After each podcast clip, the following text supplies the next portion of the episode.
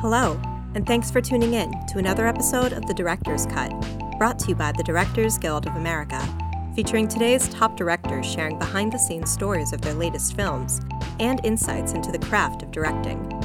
Please take a second to subscribe to our show wherever you get your podcasts.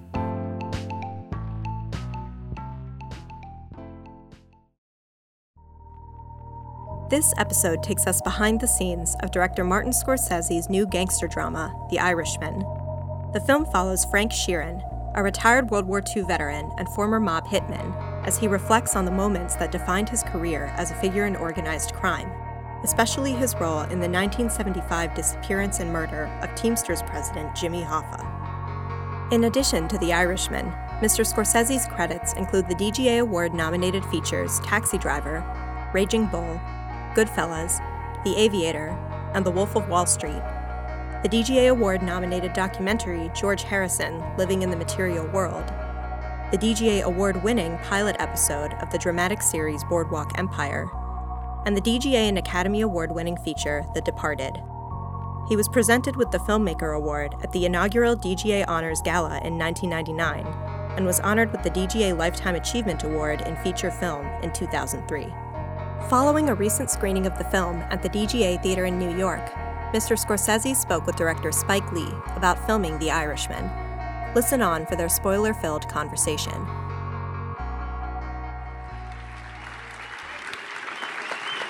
Hey, thank you, thank you. Thank you, thank you, Spike. Thank you for doing this. Oh, they didn't. Can we give it up again for Miss Scorsese, please? Come on, New York. This ain't Philly, this is New York. Rest, rest, rest. Oh, they didn't open the. They didn't. Do you open all the- know that you're in the presence of a cinematic giant? Do you know that? Do you, as we say in Brooklyn, do you recognize? this is a true giant, and I'm honored and humbled to be here with you tonight. I was at, uh, I was fortunate enough to be at the world premiere, Yes. opening night, New York Film Festival Oh, the New York Festival. Yeah. for uh, this film. Yeah. Yeah. the opus, epic. Yeah. Oh, I guess we finished it. I, I have, Oh. I have a couple questions before we go to audience. Yeah. audience. Yeah. Do you do you and Bob hang out, or you only see him when you guys are working? Well, th- that's a good question. It feels like um, when Bob, they were asking Bob, what's it like on the set and the whole. He said, well, basically, it's like it always was. And um, and it's just a very uh, how should I put it? It's kind of a when you say family, it's one thing. You know, uh, he was very close to my parents. So was Joe Pesci. So was Harvey Keitel. Everybody. So when we were making those films in the seventies, in the seventies, like uh, Mean Streets and Taxi Driver. I mean, uh, and then Goodfellas later. Um, you know, in a sense, we were making films with our friends, and uh, that's why mother and father in them. It's all like part of a part of a group. Um, and so that that I was very very inc- beyond fortunate to for that to have remained over the years.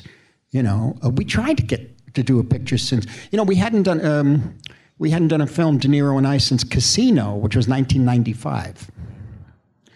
And like we kept saying and trying, we wanted to do a film about our our version of of Hollywood and what we had gone through in Hollywood, but we were too close to it, couldn't do it. That was in the 80s, and then into the 90s, wound up doing uh, Casino and that sort of thing. Then I, then we would keep checking in with each other, and that's what you call by hanging out. He actually would have me Phone have lunch. or, or, or dinner or lunch? Or? Lunch he had me have. we make movies, we don't have lunch. You know what I'm saying? So no, seriously, like get up, you kind of have a late coffee, whatever. I don't mean to be, but it's like you- you don't. We used to, we used to, but that stopped because the, it, we don't have the time. And uh, but he would take me, and we'd go in these different restaurants all through the city, um, and talk about different ideas and that sort of thing. And we really try a lot. Worked with a lot of writers. Um, but finally, um, uh, over the uh, since I think 2000 2002, uh, his projects could really couldn't uh, I couldn't uh, kind of get excited about what he was excited about, vice versa. And you know, Timing is everything. time is everything. As, as Bo Dietl says, time is essence. It's of essence. So, in the film, but it's it's uh, no. What eventually happened was that we uh, decided to try to go ahead, just make a film, and we got this project called uh, "The Winter of Frankie Machine," which was a great title, but it it it, had elements of of um, like a genre. Uh, and I couldn't bring it together. I couldn't get what we do and a genre that demands of the genre, especially in in uh, 2003 when things were changing in in in in, uh, in Hollywood. And so um, he was about to do Good Good Shepherd. Eric Roth, who was writing Good Shepherd, gave him this book. I heard you paint houses as research. And then Bob came to see me upstairs and he said, I got this book and I read it just for research. And he talked about this character, Frank Sheeran, and he became rather emotional. Just two of us in the room. And not having read the book and not necessarily wanting to go back into that world in a way and but I saw that something was so powerful in him, the way he felt about Jake LaMotta, let's say, that he couldn't articulate. He just became rather emotional. And I said, that's what we got to tap into. And uh, th- that's how we began. I got Steve Zaillian on the script, and we started. Last question before we go to the to uh, the audience. From afar, from afar, I see Scorsese. You got your guy De Niro. Sidney Lumet got Pacino. Francis has Brando. Was it was like is that was it what what took so long? I mean was Oh, with Al? I mean just the whole like it's like I see like three oh, silos and we this is my guy, this is my guy, and this is my guy. I don't know. It just developed that way. It deve- I could tell you one of the things. If you say it's my guy, um, there was trust. There was trust, particularly when you're making pictures and you're first. Even though you do Mean Streets and even Taxi Driver, still there's a situation where you know the money is the financing is the studios. Quite honestly, they could take the film away from you, and often it was the uh, look. Let's face it. I was very lucky with Bob. He was a major box office star you know, as a great actor and a star. So we got a lot of pictures made that normally wouldn't get made. But the main thing was that Bob wouldn't take the film away from me. I knew that down to the last dead line. I knew it. I don't know what he could do. I don't know what he, how he could fight them or whatever, but I knew he wouldn't do it. And uh, You would kill him. well, I'd have to. I have to be fast. I'm gonna tell you. But what? No, he wouldn't eh, because he knew that it was just uh, they were taking the films away. I mean, everybody, De Palma, they tried to take George Lucas's THX away. All these things. So um, um, the main thing was fighting for control, and I felt comfortable with control with him. I, I met other actors whom I adored, but I never quite felt um, safe with them in a way. And um, in this case, too, Bob De Niro knew where I came from, Lower East Side, downtown. Uh, he was 16 years old, so was I. Uh, we kind of knew the same people that are in my films, in a sense, and we had that frame of reference. And so that's why I stayed. I tried working with Al. We were going to do Modigliani in the late eight Modigliani, yeah, Amedeo Modigliani, and uh, that I never came off. I was not uh, couldn't get the financing in the '80s of me and that stuff. Um, and then he went with De Palma and Lumet, and you know, so it's a whole other thing. And uh, who's the other guy? Joe. But Joe, Joe Pesci. Well, Joe started though with, well, you know, you know. So how, So that was it. You prepared two questions. That's it. they told me go to the. Well, I could be here all night. I can't. No. I, who has a uh, who was has a waiting. only who has an intelligent question. Also, no screenplays. We're not doing that tonight. No pictures. no. Yeah. Not doing that. Yes, they're gonna bring you the. Now hold on, hold on. You gotta slow down because Wait I have, minute, I have to, I have to repeat the questions for the podcast. Which was harder to shape in the editing, you mean? I think Casino. Casino had a kind of. I wanted to jam it filled with Thelma's back there. We we know we were laughing about it. Thelma. because- yeah. We were. I kept pushing and pushing her to to make it tighter and tighter. I had it all designed, but there were certain elements of uh, narrative, like semi-documentary narrative, that we kept shifting around in, in the three hour. I wanted it to be three hours, and we got it to that. But um, the, the, the, thing about the film was that it was. Uh, it's almost the faster it went, the, the, the, the, more, I mean, it could go even faster in each cut, you see, pouring information on from, I think, at least, well, De Niro's voiceover and Joe Pesci, you know? And so even it got to the point where the voiceover on the soundtrack, uh, Bob is uh, Joe is contradicting Bob as if that's some other place. It isn't even the movie. So I was experimenting with a lot, and we we had time to experiment on that. Well, not really. They gave us a date. Remember, we said we can't make this date, so they called back with another date a week earlier. so that, that, goes, you know. But it's true. Uh, Goodfellas was designed on the page. I had it. I had it. This is designed and known. This was it. Uh, there was no. Uh, it just felt. It, it played it. When I say something plays itself out, doesn't mean you don't work on it. it it told me what to do. You know. Yes. Was the car wash scene with De Niro Yeah. in the script? Yeah, it says he goes to a car wash and he washes the car, and that's it. Next question. You know, the, the ribbons and the slow motion, and suddenly he's out, he's looking at it, but wasn't he in the car? It doesn't matter. Yes.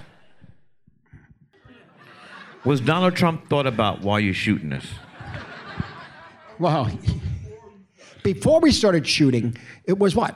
216 when the election happened. When did we start? We started 217. Yeah, 2017. And it was there, it was prominent. Um, but as it played out, there was resonance, there's no doubt, in those scenes. And uh, uh, I think you can see how pressure is applied, how things are said but not said. Yet, technically, you could say they didn't say this. You follow? Uh, yeah. so, I mean, the tone of it was very much uh, when we were doing it. We were, we were uh, uh, very aware of the nature of the world around us at that point. Yeah, there's no doubt. Have you seen Mr. Nero talk about Agent Orange? Agent Orange. The president. Oh, oh. I don't call him by his name. I, I, I don't go out. I'm home. I don't go out much. He's had some choice words for him. Yeah, yeah, I know, I know. But Mother it, this a mother. yeah, yeah, no, but that's you get that stuff going. What do you? Yes, right here. Yeah, yeah. The fish. Was the fish the fish? Well, the fish is actually from Charles Brandt, the book. He, he, he uh, had that dialogue. They told him this is what happened in the car. The thing about the fish is that what? What? They're talking about a fish? What's he doing? But if you you watch it, um, uh, first of all, uh, Sally Bugs tries to get Frank to sit in the front. Why? You put a fish there to get me to sit in the front? That really is funny. No, I'm sitting there. Okay. Sally says, all right, sits in the front. And then Sally starts asking uh, uh, Jesse, uh, Chucky, Jesse Plemons, uh, what kind of fish? Because if you look at it closely, uh, you know, if Chucky was supposed to pick up his dad and then go away and not know what was going on, that's what everybody says. Uh, what if they were late? What if Jimmy takes off and doesn't wait? What if then Sally Bugs has to go back and say, We missed him. You missed him why? Because this kid, Chucky, picked up a fish. You believe that story? You believe he picked up a fish? He's dead. Sally is dead. You know? I mean, anything could happen in that car. Bullets could start flying any second. and you, and even even the kid, there's this Louis Cancelmi who plays uh, uh, Sally Bugs, who's just finished Coriolanus in, in uh, Shakespeare in the Park, actually.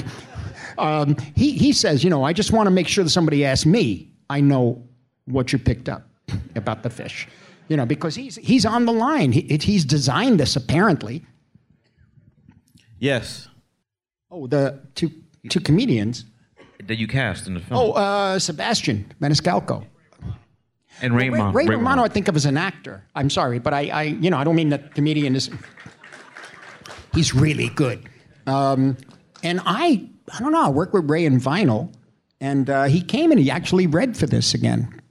And we thought He it was was not handed the part. right? no, no, no. He read for it again, and uh, we thought, I believe, you know, but um, uh, no. Uh, Maniscalco read for. Uh, and actually, he didn't read for it. I saw a tape of one of his stand-ups, and I saw he understood uh, the Italian American.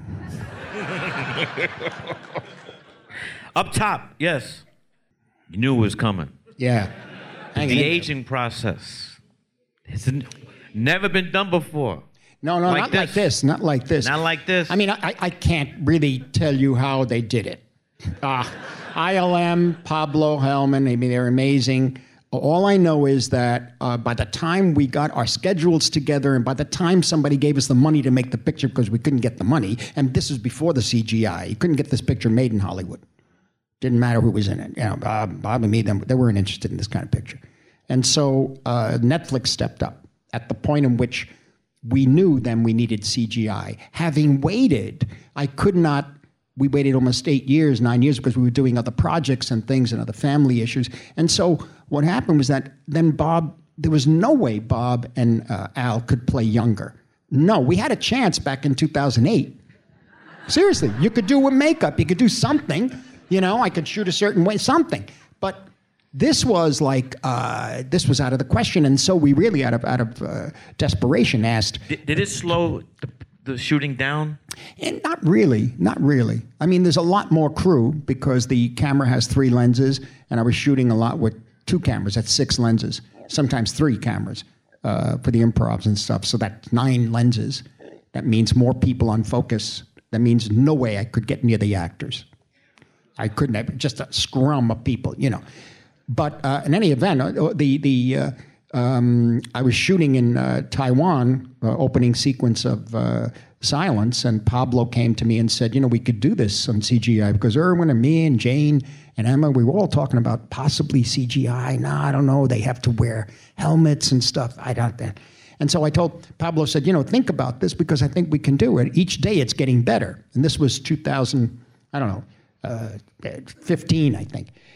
And I said, don't, don't tell me. I said, you can't put tennis balls on their faces. These guys are not going to go. Not- they're not going for that. It's not going for that. So that's it. I said, when you have something that you really think I can look at, come back. And he did. About two months later, he said, I think I figured a way for the markers. The markers, we couldn't even see them. Uh, and then we came back, and Bob did a test. We reshot a scene from Goodfellas. And they put him in some sort of a cabinet with lights, and he was doing all kinds of facial expressions. Between those facial expressions that they mapped out, or what they, they for markers or whatever, uh, plus uh, plus pictures of him from the 70s that I chose, plus scenes from him in films of the 70s and that sort of thing. They created a test, and it was quite amazing. When we played both scenes together, the original and the test. And um, we said, let's go with it. Of course, then uh, the, the, the, the price for it was, uh, the fee was, you know, pretty big. To, and so um, that's when, uh, that's when we really tried to get the financing for the picture, and that was the final blow. And that's when Netflix came in. Netflix came in, said they'd pay it, do it, um, and uh, no interference. Amazing. But I, can we just talk about one other thing? Because the face is a face, but the body and the stature in the years is different. So you, you had to talk Yeah. about that too. Yeah, right? we had to. Th- th- that was the thing that's a, that take that, and also the picture cuts back and forth for over fifty years. So you got like, uh, it's an interesting thing. Uh, the shoulders, uh, the shoes, uh, movement, posture. Uh, Gary, this guy Gary was the uh, the uh, like uh, posture stunt man, and he would take the guys and work them out, do exercises with them. Um, you know, with Al, uh, the first day we were shooting with Al, uh, he was in this chair and he's saying, "Look at those damn Kennedys." It was on the TV, and he gets up and he says, "I'm going to go to war with those people," whatever. And I thought it was great. He had two cameras on him. I thought we had all the markers, couldn't even see them, and. Um, I was, I said, terrific, Al. It's the first time I'd ever worked with Al Pacino. I mean, you know, so I, but I like what he did. I said, fine. So, okay, let's do one more take from over here. And another, we did another take, and he gets out of the chair again. And, and then Rodrigo comes up to me, my DP, And uh, Pablo Helman, uh, CGI, came up and they said, he's supposed to be 49. I said, what do you mean? He's getting up. He's supposed to be 49. Doesn't look like 49. so I said, you tell him. It's the first day. First day. Thank you. First Thank day. You understand? First day. Give me a break, okay? So they said, no, you have to tell him. I said, I said, he seemed nice out, so I went up to him. I've been I've been in your shoes. No, the guy's acting. He's trying to do. He's trying to find character. Now you got to watch how you get up. So I said, "All right." I said, "You know, Al." He said, "How's it going?" I was okay. I said, "Yeah, yeah, yeah." I said, "The only thing is, what? You have to be 49." He goes, "Oh God, oh God." So we do one more take, and he gets up, and I, "Okay, what did you think?" And Al says, "62." We can do it better. Okay, so we went by five takes. and that's the way it went, you know. But I mean, they had to, you know, the, the posture and movement, movement. Uh, Bob uh, coming down the stairs, and when Bob was telling a story earlier about coming down the stairs, and he was coming down the stairs like an, an older person. So Gary said, "You gotta, you got, you have to skip and hop. You have to be happy with those stairs, you know." And he said, okay, and he got it. He got it. He got it. But then he looked at me about an hour ago. He said, "Then you cut it out." I said, "Sorry."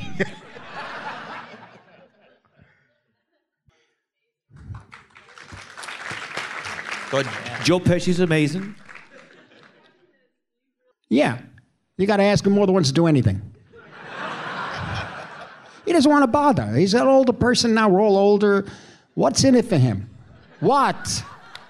What did he do for the many years he retired? He plays golf. Imagine a guy comes from Jersey, I think that's what it is. Yeah. No, but he plays golf. I don't know what he do. A Snickers commercial? I heard. Yeah. I don't know what the hell's going on, but he. Uh, no, we talked about it because no, no, no, the gangster thing again, this and that. I said, no, this is different. You'll see, it's different. And uh, no, then Bob, if I don't want to talk to Bob because Bob's going to say you got to do it. That's his, you know, That's explanation. his big brother? Yeah, yeah, kind of. I don't want to talk to him. I said, he, he- he's just going to talk to you for a few minutes. No, no, no, no, no.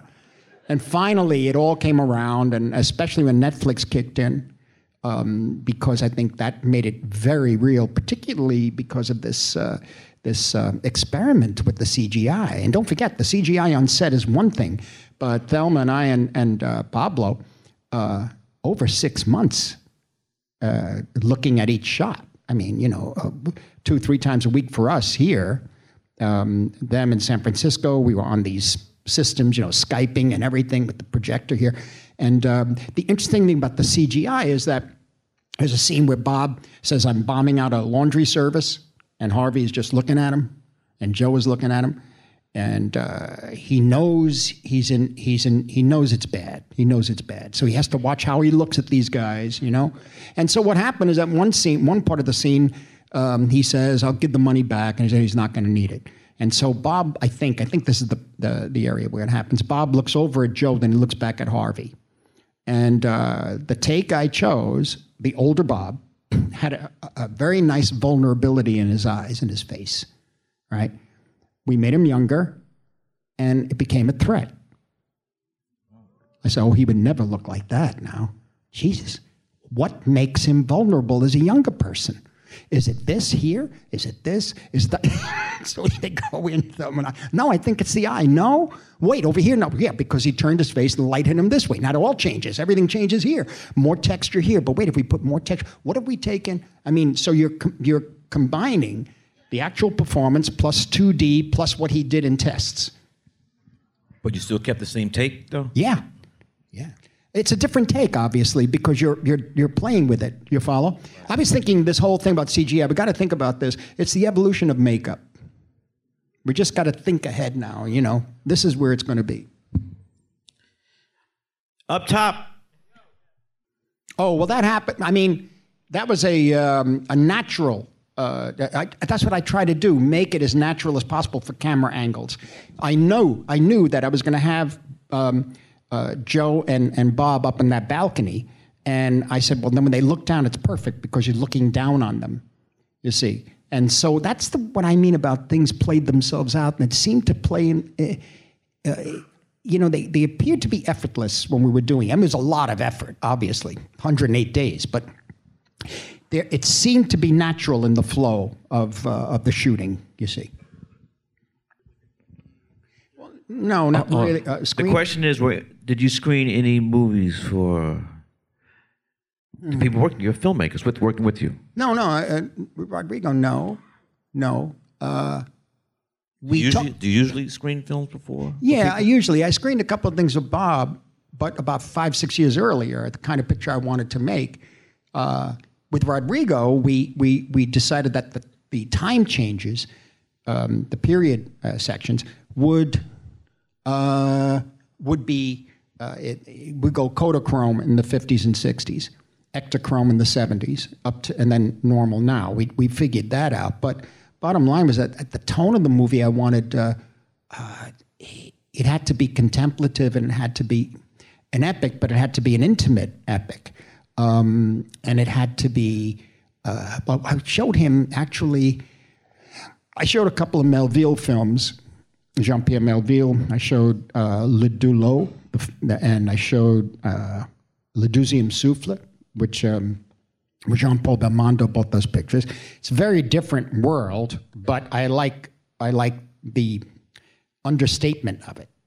And then I showed a film called Touchez pas au grisbi, uh, which means don't touch th- my loot, which is a very famous uh, early 50s uh, French gangster film with Jean Gabin.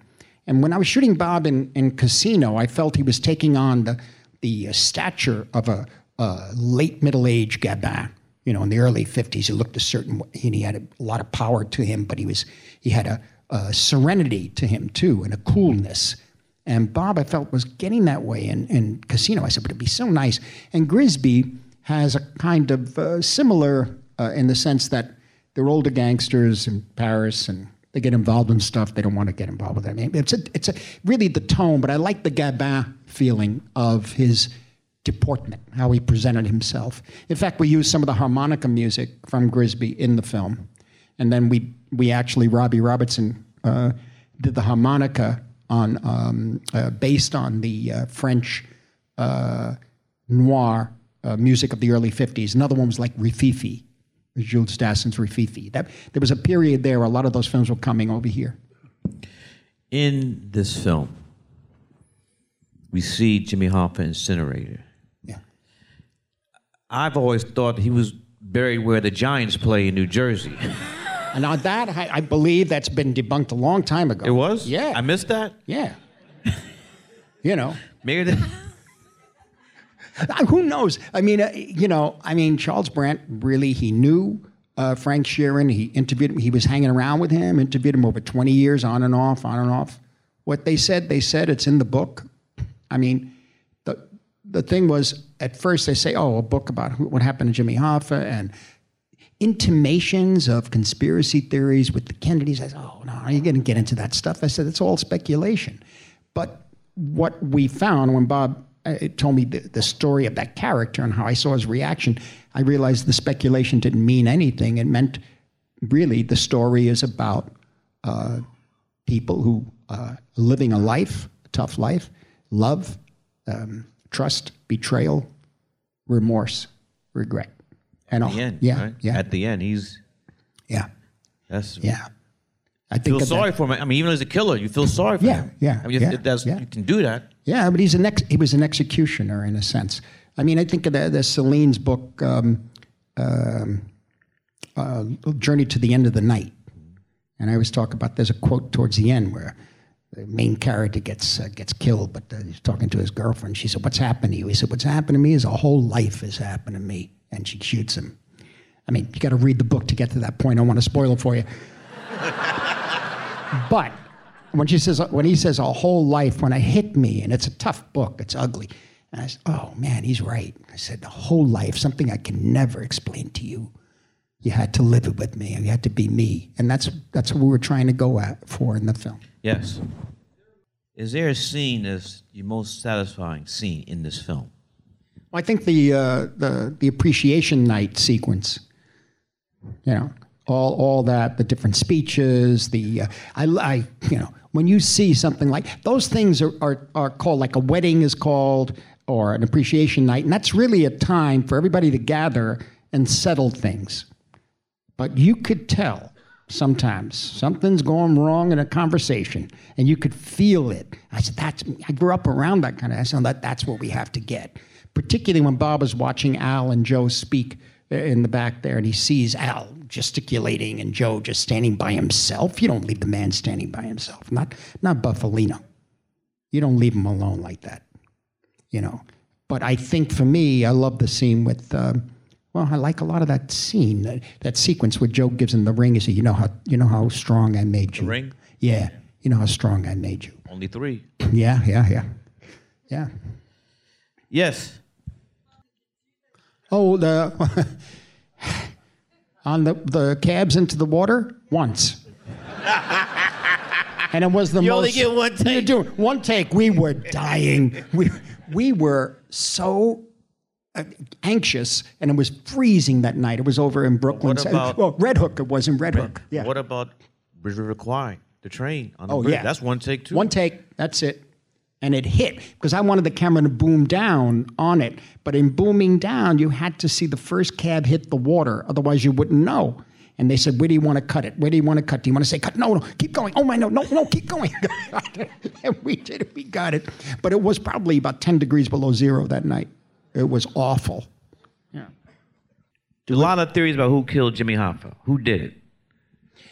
Well, I mean, again, as I said, when I took on the idea, uh, when I took on the picture, I made it very clear to myself, everybody around, I don't really, uh, I can't, should- I'm not interested. We know he's gone. How did he go? Meaning, what brought him to that point is more interesting to me.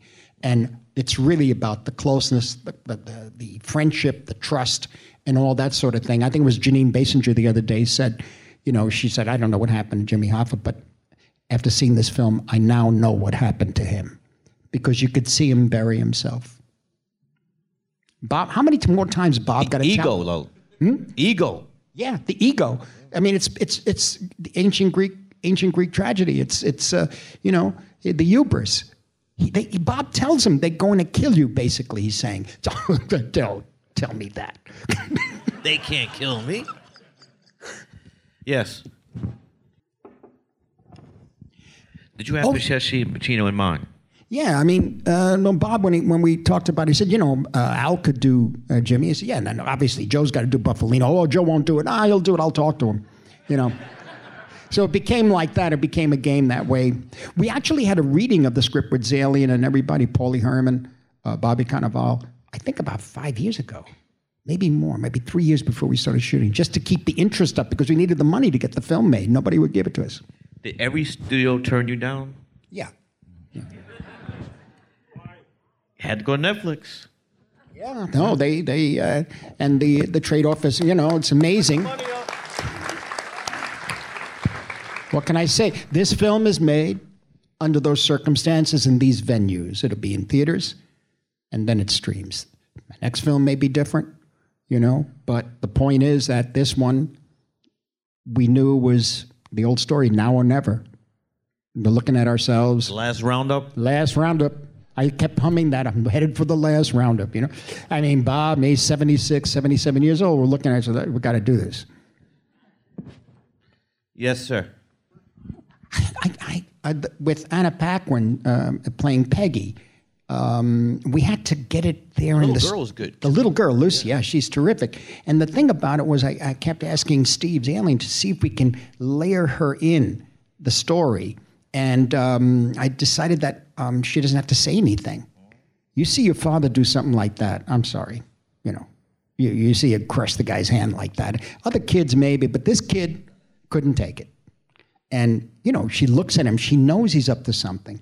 And Anna, ultimately, Lucy was great, but Anna was amazing in that the looks. She has one line in the film. Yeah, one line. It's, it's too, there's something you can't talk about. She knows it. She knows who he is, you know? And he knows she knows. He knows she knows. I mean, even when he's sitting there and they said the, the, the police are talking about Joey Gallo being a lone gunman walked in and you see she's looking at him. That was that was you, Daddy. Oh, yeah. You asked a question. Yes. Yeah, I, Oh, let me. Yeah, do you think about the actual family members of the films you've done? do you think about them? I think so. I think so. I mean, uh, one has to understand that a lot of these stories, particularly this one, a lot is in the public domain, in a sense. And um, uh,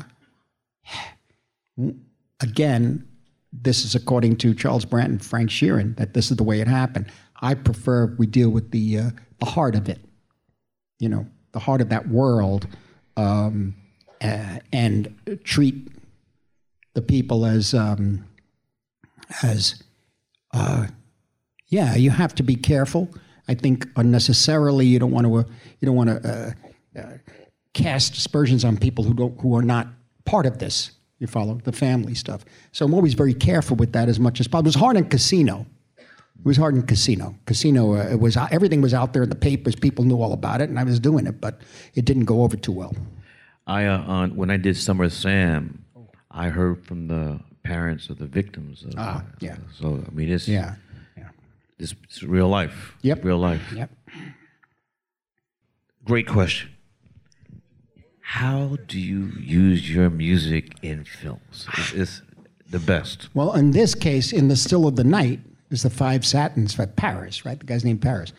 Uh, I just knew when I when as Steve was pulling the story together, I had other thoughts in mind, but then I knew it had to be in the still of the night because of those opening piano bum bum bum bum, and it moves through. The still of the night is a very moving piece. Of, uh, I grew up with it. Um, it's a quintessential doo-wop of that time. Um, and also, it's the still of the night, the executioner, uh, death in the still of the night, you know. And Among uh, other things. amongst other things, yes. Well, we're Catholic, it's a different. no, but t- seriously, Catholicism too. When I was growing up as an altar boy, that's all they talked about. The old Italian priest got in the pulpit, they talked about, like a thief in the night, it will come. Be ready.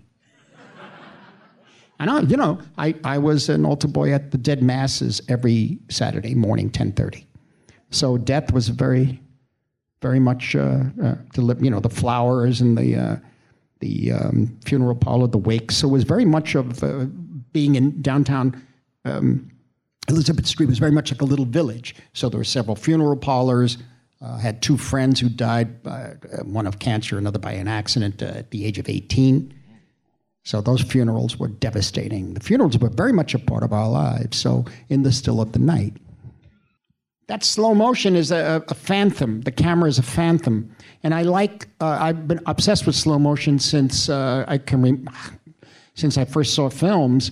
Um, I guess for me, uh, the slow motion dreams in uh, Los Olvidados are, are something that stay with me along, and I love the the way people's expressions change and the movement of the flesh on the arms and that sort of thing. And uh, I decided it's a very very high speed this camera Phantom, um, and I felt that it would be in only two places: the uh, uh, Joe Colombo shooting in uh, Columbus Circle and the wedding itself, because the wedding is a funeral. It's a funeral, you know. And the Colombo thing gave me a, a chance. I said to, there's something about uh, people laugh, oh, mob hits and that sort of thing, but it, the pain of it, the suffering of all the people around. You see all their faces. You see the family, the wife screaming. You see the hands grabbing the gun and all of this. It's almost like uh, uh, biblical tableaus that I was going for. And I think that camera gave it to me, but one has to be quite sparing with it. And I like the trance like effect, you know? You know, I was thinking about wasn't assassination Taxi Driver at Columbus Circle too? Yes, it was. Yeah. Oh. Yeah, but ours was wait later. Yeah, but it was written in the script as Columbus Circle. Yeah. yeah. yeah. Last question. Yes. Hey, that's not gonna be the last question. That actually, those glasses are based on the actual photograph Frank Sheeran of that time. Strange, interesting. You're right. We, we did get into all that. What's more contemporary, what's not, that was cleared. Yeah. The climactic scene in the film, you made the choice to not have music. Well, I actually made, yeah, made choices to take most of the music out anyway because of the methodic nature of who he is, Frank, and the fact that once he has to do this terrible thing, um, we want to see him go step by step with it. Take him all the way through the way he feels when he's doing it, you know? Uh, it makes us, uh, I, I think music, if it's not, one has to be so careful with film music that uh, very often it tells you how to feel. Well, what if you're just uncomfortably watching this guy? He gets in, takes his glasses off, gives it to Frank, gives it to Joe, gets in the plane. There's no music when the plane takes off. It's it's an air of finality, you know, that uh, we have to we have to witness this, the way it happens, and then witness after, almost like the there's a, a wonderful thing. I was the cleanup after the shower scene in Psycho. I mean, there's Bernard Herrmann music there, but there's something about when we first saw that film on at the DeMille Theater on the first week on a midnight screening, everybody's screaming. Um, the fact that we're back in there, he just killed the lead of the movie, and uh, he's cleaning up. What are we watching all that? And that, the quotidian nature of it. And I thought the whole last hour of the picture should be that way, and that's why a lot of the music was pulled away. I want to ask you one last question. So for Marty, was there? How was the scene, the climactic scene where Al or Al Pacino has to be shot by De Niro? Was was there any? Was it was it any special? Was anything? Was Yeah, anything mean, that, yeah, that day? Yeah, that day was, yeah, that was. Uh, I had the idea to pull the wall out, and he, you see his body almost like a proscenium, like a piece of theater. And Bob pulls the body this way, and he puts the gun on him. First of all, he looks around, makes sure he's not going to get shot. Then he has to straighten his shirt out because he doesn't want to look as if he's running from the house, right? And then he just held on the body. And uh, the whole crew, the crew felt so bad for Al, for Jake, for, for Jimmy, you know, for like he, his friend just did that and he just left him there. You know, he just left him there. I mean, What did Al say when he got up? Al said, I'll, I'll do it again if you want. No, it's okay, Al. No, no, because he had to fall. It was a Did, big, did, you did. Nero hug him? Was there anything between the two? At that, at, if you remember. You see, the thing there is that they don't. They, the way they're behaving in the car when he says, "You got your friend with you," with his gun, he says, "Yeah, yeah." I mean, that's the way they they they, they played off each other that way. They didn't go out of character. So they know- didn't ha- they didn't do nothing together No. during the, the No, the no, shoot? it was all very. It, he had to do it, and Al knew he had to go through with it. So mm. you know, not much talking about it. But you felt it though, right? Yeah, Yeah. yeah, yeah. Ladies and gentlemen, that's it. Thank, Thank you. you. Thank you. Thank you.